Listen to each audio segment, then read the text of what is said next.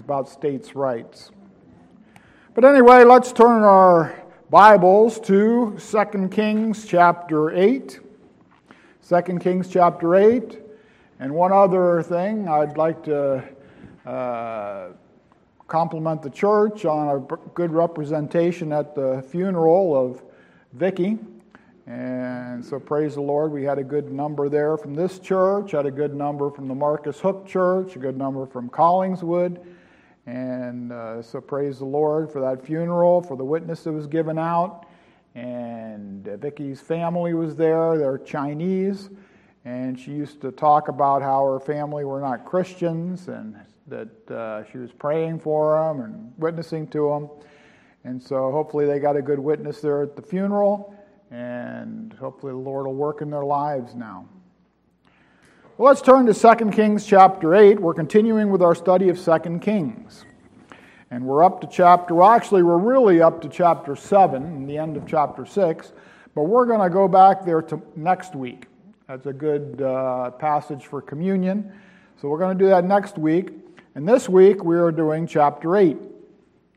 And chapter 8 is here we have talking about Elisha here. You know, Second Kings is the history of Israel, basically, the northern kingdom. And Chronicles is basically the history of the southern kingdom of Judah. And so here we have the history of the northern kingdom. We have Elisha and Elisha here in Second Kings. And so here it's interesting. We had a lesson in Sunday school this morning about Eutychus, about he, how he got raised from the dead. And here we, and we mentioned in Sunday school this morning. Uh, this raising of Elisha, where he raised the Shunammite's son to life. And this is talked about right in this passage here that we're going through today. And so we read this in our responsive reading. We're not going to go through here and read everything again. But anyway, uh, here we have, it talks about the lady whose son had been restored to life in chapter 8 and verse 1. And Elisha had told her to go and flee the land because there was going to be a famine. And it says here, the Lord had called for a famine. And, you know, why don't we have famines here in America today? You know, today we uh, have a few little shortages today, supply line shortages, but you know, we haven't had any famines here. And it's because of our heritage. It's because of our godly heritage, our godly forebears, people that were influenced by the Bible. Uh, we've been watching a, uh, uh, some, a documentary on Thomas Jefferson. Thomas Jefferson was not really a Christian, but he was one of the founding fathers and was influenced by Christian principles. And it's interesting on the documentary about him. Uh, Karen played this morning, Be Thou My Vision. And on the documentary, the theme song all through the documentary is Be Thou My Vision. And of course, that goes back to the Christian heritage that we have in this nation. And that's why we don't have those famines. And they've had famines in other parts of the world. They're having famines today in, in Africa, in East Africa. But praise the Lord for his blessings upon us through our godly forebears. Well, anyway, uh, so here the king wanted to hear about Elisha and about how he raised the son of the Shunammite to life. And it's interesting that just as he was being told about this, who comes in but this Shunammite, this lady? She comes in at the very moment he's hearing about that. Is it a, is it a coincidence? No. God you can see the working of God in our world around us by the timing of things. The exact timing shows us God's working. Is it a coincidence this morning that we're studying about Elisha raising this boy to life and we talked about Eutychus in Sunday school this morning? It's not a coincidence. God works everything together and we can see his timing. And God teaches us through the timing of things. I remember when I was in a church at Milford, uh, Delaware, and we had door to door We used to go out door to door there. Just I think we did it in the evening there, but anyway, uh, we had door to door just like we do here. And uh, so one day uh, we had door to door, and one of the ladies of the church, uh, she, one of the pillars of the church, she didn't come out to the door to door. So then the next Sunday, she told me, you know, it was a good thing I didn't go out door to door because I got sick at that very time. Now, what, what, what can we tell from that? Actually, I'd say there's more of the lesson there that she might not have gotten sick if she had gone out door to door. And uh, so God tells us by the timing of things the timing of things. And I mean, that's not necessarily true in that situation, but I just wonder about that. And so, anyway, then we go on. Uh, Elisha raised this young man to life. The king hears about it, and the woman comes in, and then he decrees that her property would be re- restored to her, all the crops restored to her uh, from the time she left. And God blessed this lady here that Elisha had worked with. And you know, that's an interesting principle of the Old Testament. The Old Testament has ceremonial laws, civil laws, and moral laws. The moral laws are still binding today, but the ceremonial law has been done away, but there were civil laws as well. And there were laws for whipping those that uh, had. Uh, done crimes and for putting them to death and things like that.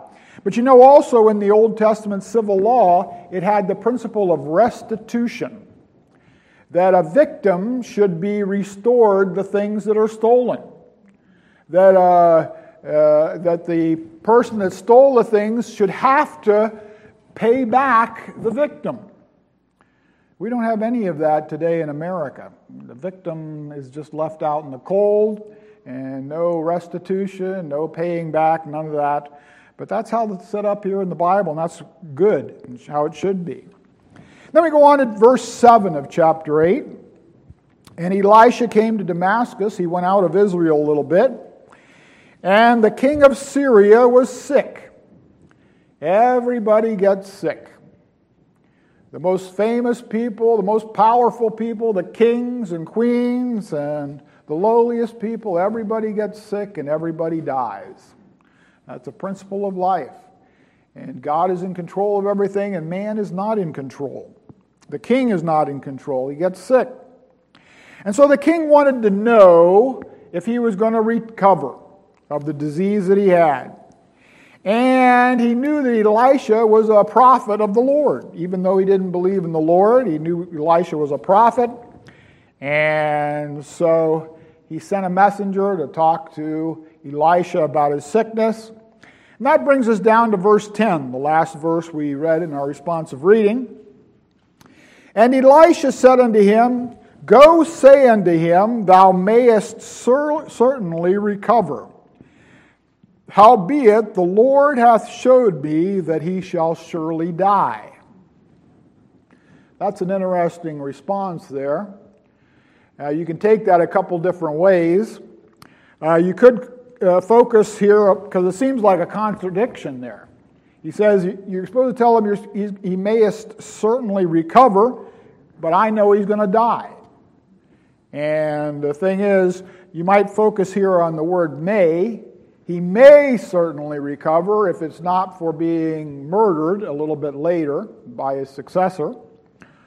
Or it might be uh, that the merciful thing was to tell him that he was all right and not to make him be too discouraged when he was dying. And you know, sometimes you don't want to tell somebody that's dying or somebody that's in bad shape all the truth about how they are. And they can't really expect that they're going to get all of that all the time. Uh, we were watching a movie recently, uh, Papillon, about an escapee from De- Devil's Island, uh, true story, of the French prison camp. But anyway, they were in, in solitary confinement there, the prisoner that focuses on. And they had certain times that the only time they saw other people was when they had to stick their head out of the cell and get a message or whatever, or be inspected or something. Well, anyway, the, uh, uh, the, they had their heads all sticking out of the cell, and the guy asked them from the cell next door, How do I look? And of course, he looked like he was about dead. He looked really bad. And the guy shook his head and said, Oh, you look good. You look good. And of course, he had died. He died then very soon afterward. And then it has later on the movie, the same guy sticks his head out and he asks the guy next to him, How do I look? And he looked really horrible. And the guy says, Oh, you look all right. And uh, it's a merciful thing to do sometimes to not tell them the whole truth of, when they're very sick. And uh, so, anyway, that's what we have here. Perhaps, or maybe it's a focus on the word mayest. It seems like a contradiction. And then we go on here to verse 11. Verse 11, we continue on with this passage, and he settled his countenance steadfastly until he was ashamed. And the man of God wept. And Hazael said, Why weepeth my Lord? And he answered, Because I know the evil that thou wilt do unto the children of Israel. Their strongholds wilt thou set on fire, and their young men wilt thou slay with the sword, and wilt dash their children and rip up their children with child. And Hazael said, But what? Is thy servant a dog, that he should do this great thing? And Elisha answered, The Lord hath showed me that thou shalt be king over Syria. So he departed from Elisha and came to his master, who said unto him, What said Elisha to thee? And he answered, He told me that thou shouldest surely recover. And it came to pass on the morrow that he took a thick cloth and dipped it in water and spread it on his face so that he died. And Hazael reigned in his stead. Well, here we have Elisha gives a prophecy of Hazael here, that he would take the place of Ben Hadad. And Hazael would do great evil to Israel back in those days. Uh, when you lost in the war, it was calamitous uh, many times. The young men would be slain with the sword, to dash their children in pieces, rip up their women with child. It wasn't any nice thing when the heathen would take over your country. But Hazael says, Am I a dog to do this? Dogs are not regarded in very high esteem in the Bible. We talked about that back in Revelation when it said, Revelation without our dogs. And dogs seem to be homosexuals in that context in the Bible. And anyway, is thy servant a dog right here? Goliath said, Am I a dog that you come unto me with a sling? And dogs were not regarded very highly, and not like here in the United States today. I noticed just recently, uh, right next to Christiana Mall there in Delaware, they have a dog emergency room there, pet emergency room, and it's a 24 hour a day. You can bring your pets there to the emergency room. Well, you know, I like dogs, I like cats, I like animals, but they're not on the same level as people. And today, people like to put them on the same level as people. They talk about, I have two children, I have two dogs. Well, it's not the same as children, but they take the place of their children, unfortunately. And so we here we have Hazael. He brings to pass, he helps along the prophecy of him taking over from Ben Hadad. He takes a thick cloth, he dips it in water and spreads it on the face of the very sick Ben Hadad and kills him so that he can take his place. And so it's not obvious that he's been murdered. And of course, that's been a, a, way of doing things since the beginning of time with a thick cloth with water. They still do it today. They talk about waterboarding. That is a, a technique of torture uh, that the U.S. has used some. Uh, they, at least that's what they said. And it's basically something like this, except you don't go to the point of killing the person, but uh, making it seem like they're going to die. Then we go on here to verse 16, continuing with, through 2 Kings chapter 8. And in the fifth year of Joram, the son of Ahab, king of Israel, Jehoshaphat, being then king of Judah, Jehoram, the son of Jehoshaphat, king of Judah, began to reign. Thirty and two years old was he when he began to reign, and he reigned eight years in Jerusalem. And he walked in the way of the kings of Israel, as did the house of Ahab. For the daughter of Ahab was his wife. And he did evil in the sight of the Lord.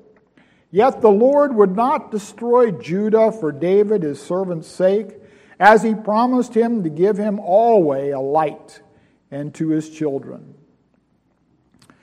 So here we continue on with the history of the kings here. And it seems here that Jehoshaphat was still king over Judah down in the south. We're not really covering the history of Judah too much in this book, but we get some notes about it here. And Jehoshaphat, what kind of a king was he? He was a good king, basically. But he had a big problem, and we're going to look at that a little bit later. But anyway, he was a, basically a good king. Uh, but it looks like here it says he was then king of Judah, and then Jehoram began to reign. It looks like he turned over the kingdom to his son before he died. Uh, he thought he was getting up in age, and he'd turn it over to his son. I, I read a book from back in American history, an old author.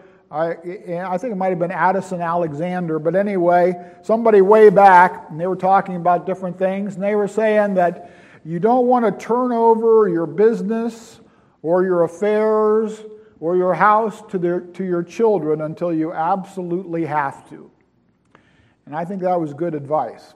I've known people that have turned over things and they regretted it later on.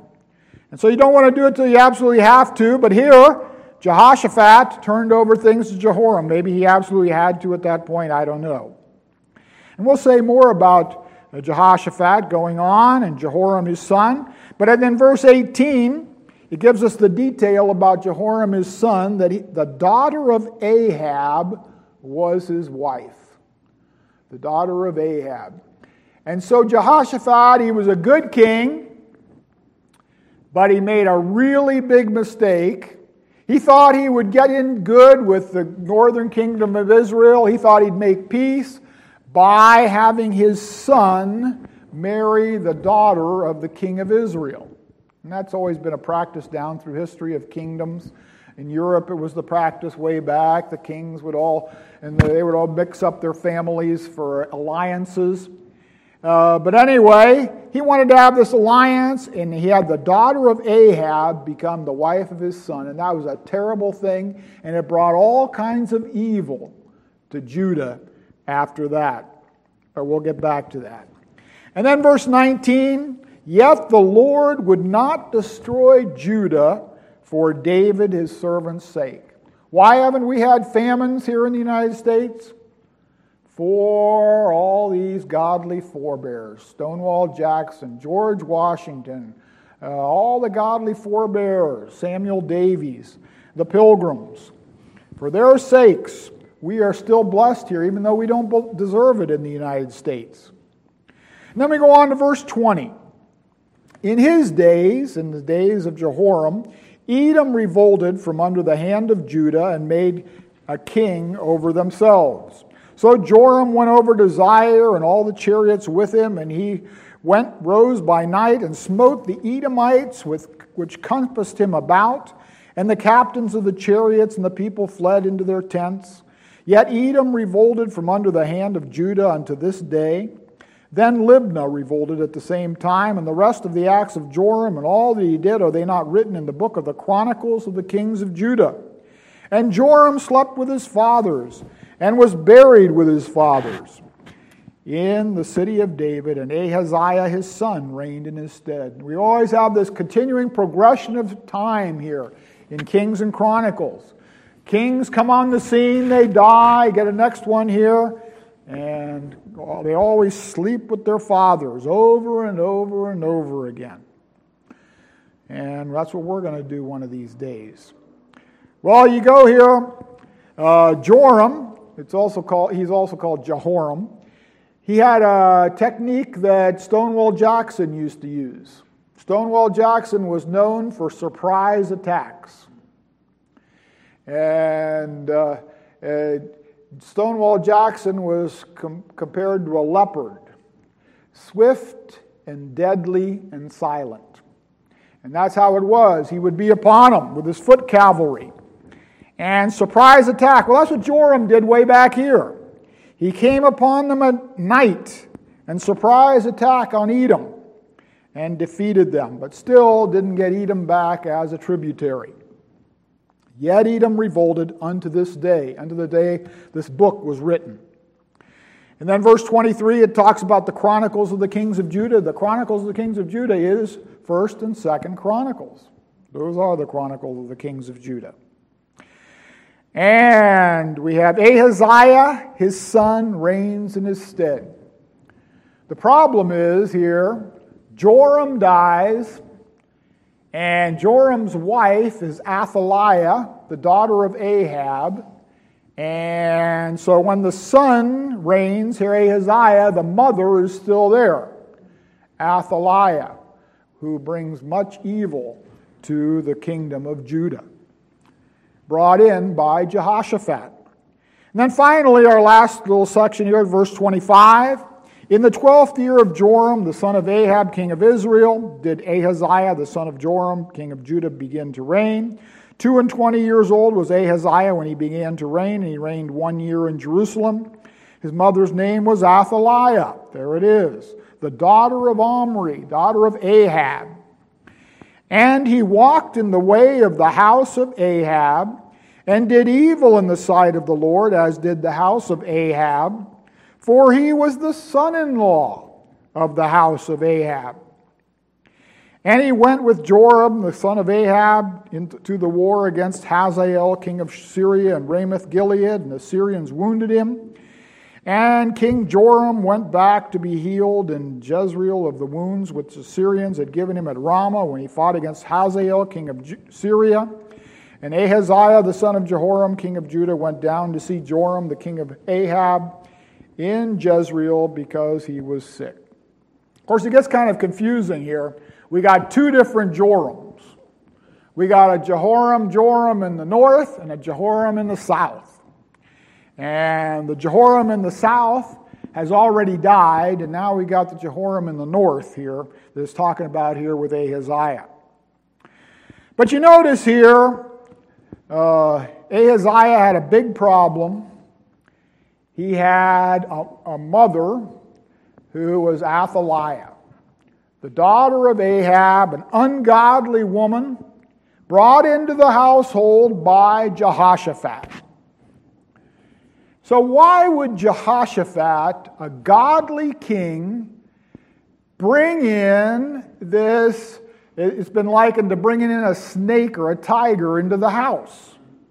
He brought in this wicked woman, Athaliah, the daughter of Jezebel, daughter of Ahab and Jezebel. Athaliah, Jehoshaphat, the godly king, brings in this wicked woman for, for the wife of his son.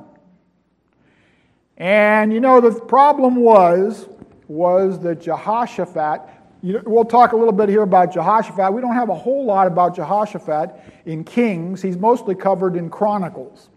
But here we have a little bit about Jehoshaphat, and we have that detail. For he was the son in law of the house of Ahab. That's why he was wicked. So, Jehoshaphat, he had the principle of infiltration. He decided that he would make friends with the ungodly and try to influence them by getting in with them and trying to influence them. And he said, Well, you know, how can we win them to the Lord if we don't get in right among them? Well, that was a bad principle. The Bible calls for separation separation from the wicked, not infiltration. And you go back to the separation back in the 1930s from the PCUSA. The Bible Presbyterian Church started back in the 1930s when Bible Presbyterians came out of the PCUSA. The PCUSA had gotten corrupt. and it was turning away from the Lord. They had a thousand ministers signed a thing called the Auburn Affirmation that it was not important to believe the five fundamentals of the faith. And so they had all this uh, rot in the PCUSA, and finally, uh, the men of the Bible Presbyterian Church said it was enough, and they separated. But there were a lot of people, good people in the PCUSA, that did not separate. And they had the principle of infiltration. That we're going to stay in the PCUSA and we're going to influence it for good and we're going to bring it back to the right way. Well, what happened? The PCUSA has just gotten worse and worse and worse and worse. The PCUSA church in Middletown, Delaware, there flies the rainbow flag on it. And uh, they have a transsexual on their staff. And you know, it's gone down and down and down. And that infiltration didn't work at all. Even though there were godly men that stayed in and said, oh, we're going to influence it for good. But they didn't. And that's the same thing that happened here with Jehoshaphat. He, he thought he was going to infiltrate and influence Ahab and Jezebel for good and all the ungodly. The problem being, those people that stay in, they get swallowed up by the majority of the ungodly. They get swallowed up. And they, they have very little influence. It's like down in Brazil. In Brazil, you know, after the Civil War, so, I think I've mentioned it here before maybe, after the Civil War, uh, thousands of Confederates decided that they could not live under the Yankees. So slavery was still valid in Brazil, so they moved down to Brazil.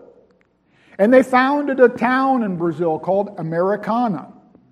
And today you can still go to the graveyard of that town and see Confederate flags on the, on the tombstones, and they have a, uh, celebration, celebration of their heritage once a year there. But you know, there's very little sign that the Confederates and the Americans were ever in Brazil. And their children, grandchildren look like just like everyday Brazilians.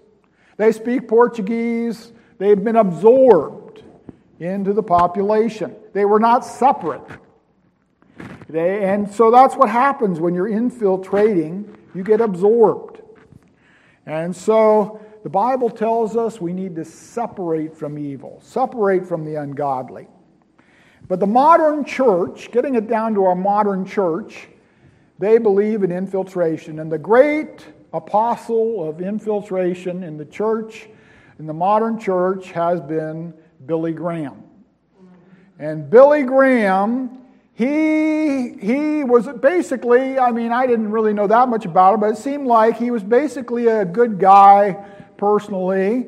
That basically he preached the gospel, that people got saved under his ministry, that basically he was okay, but he had this principle of infiltration.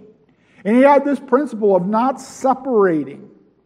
And so he would work with anybody and everybody just to have big deals. And why? And Jehoshaphat had that problem too. Jehoshaphat was the Billy Graham of the Old Testament, and Billy Graham is the Jehoshaphat of, the, of today. And they think we're going to have big deals. Of course, Billy Graham's gone, but there's all kinds of other people today that have the same philosophy. And they think we're going to have big deals and we're going to get everybody together. But is God pleased with that? He's not pleased with it. And we're going to see that in a second here. But anyway, he's not pleased with it. But they want to have big things. We want to reach everybody. But then they unite with the ungodly. And you know, Billy Graham, he would unite with the liberals, he would unite with the Catholics, he would unite even with the communists.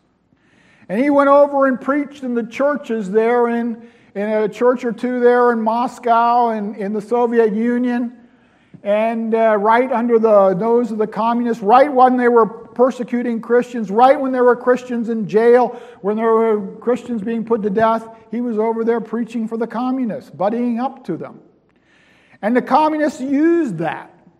And they said, Oh, look at, we have religious freedom in our life because they're liars from the beginning. But they say, Oh, look at the religious freedom we have. Look at Billy Graham came here and preached. But you know, when Billy Graham came and preached, there were a few very daring Christians.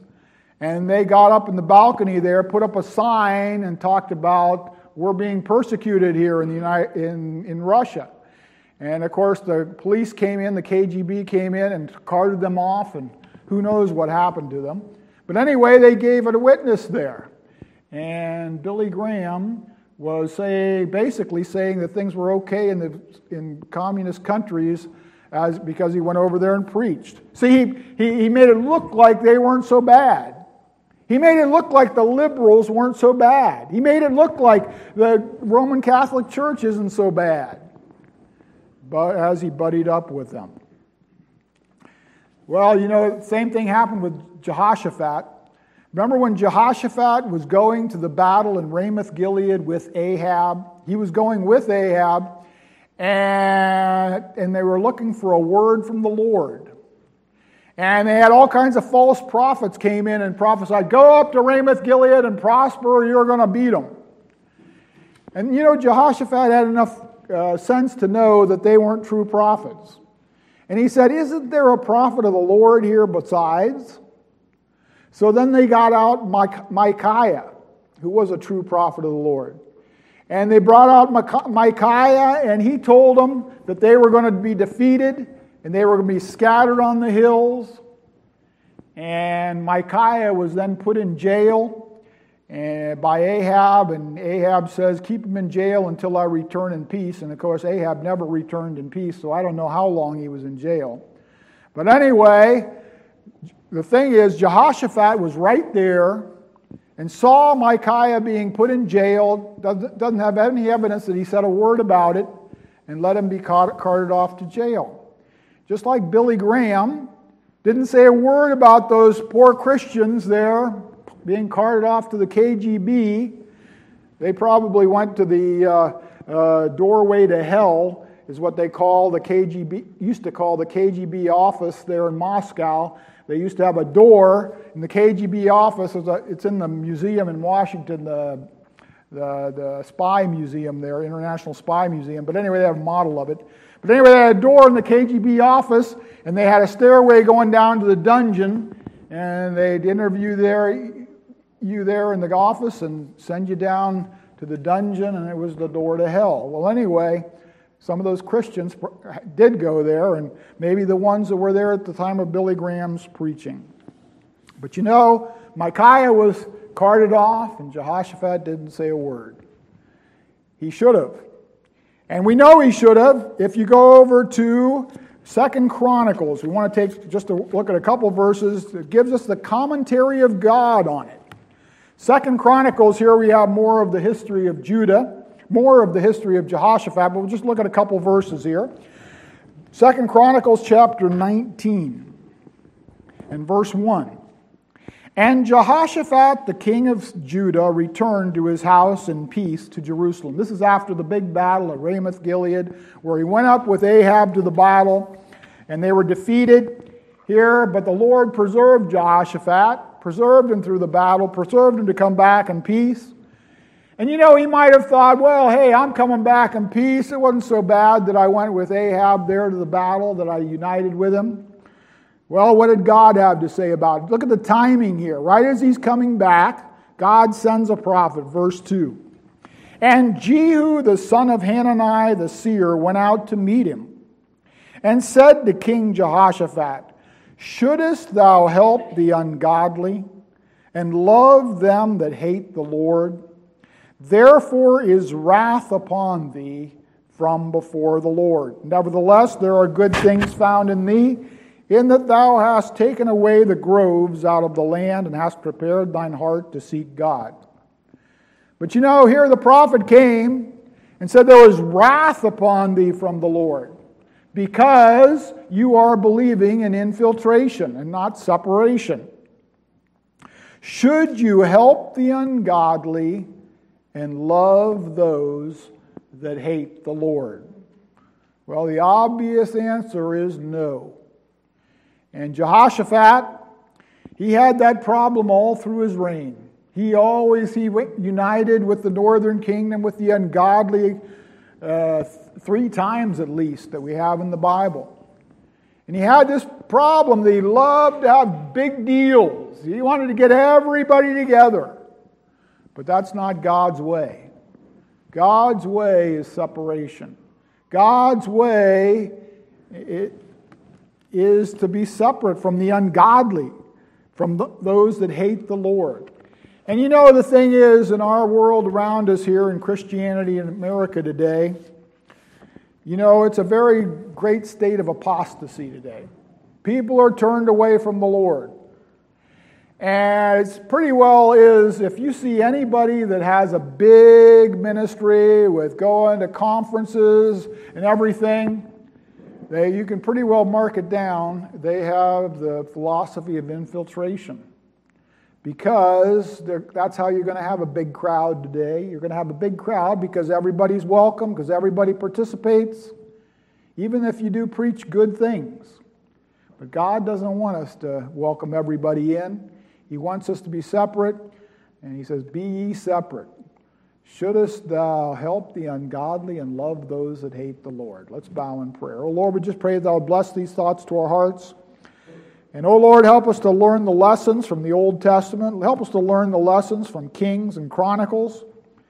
Help us to see thy divine commentary on what happened.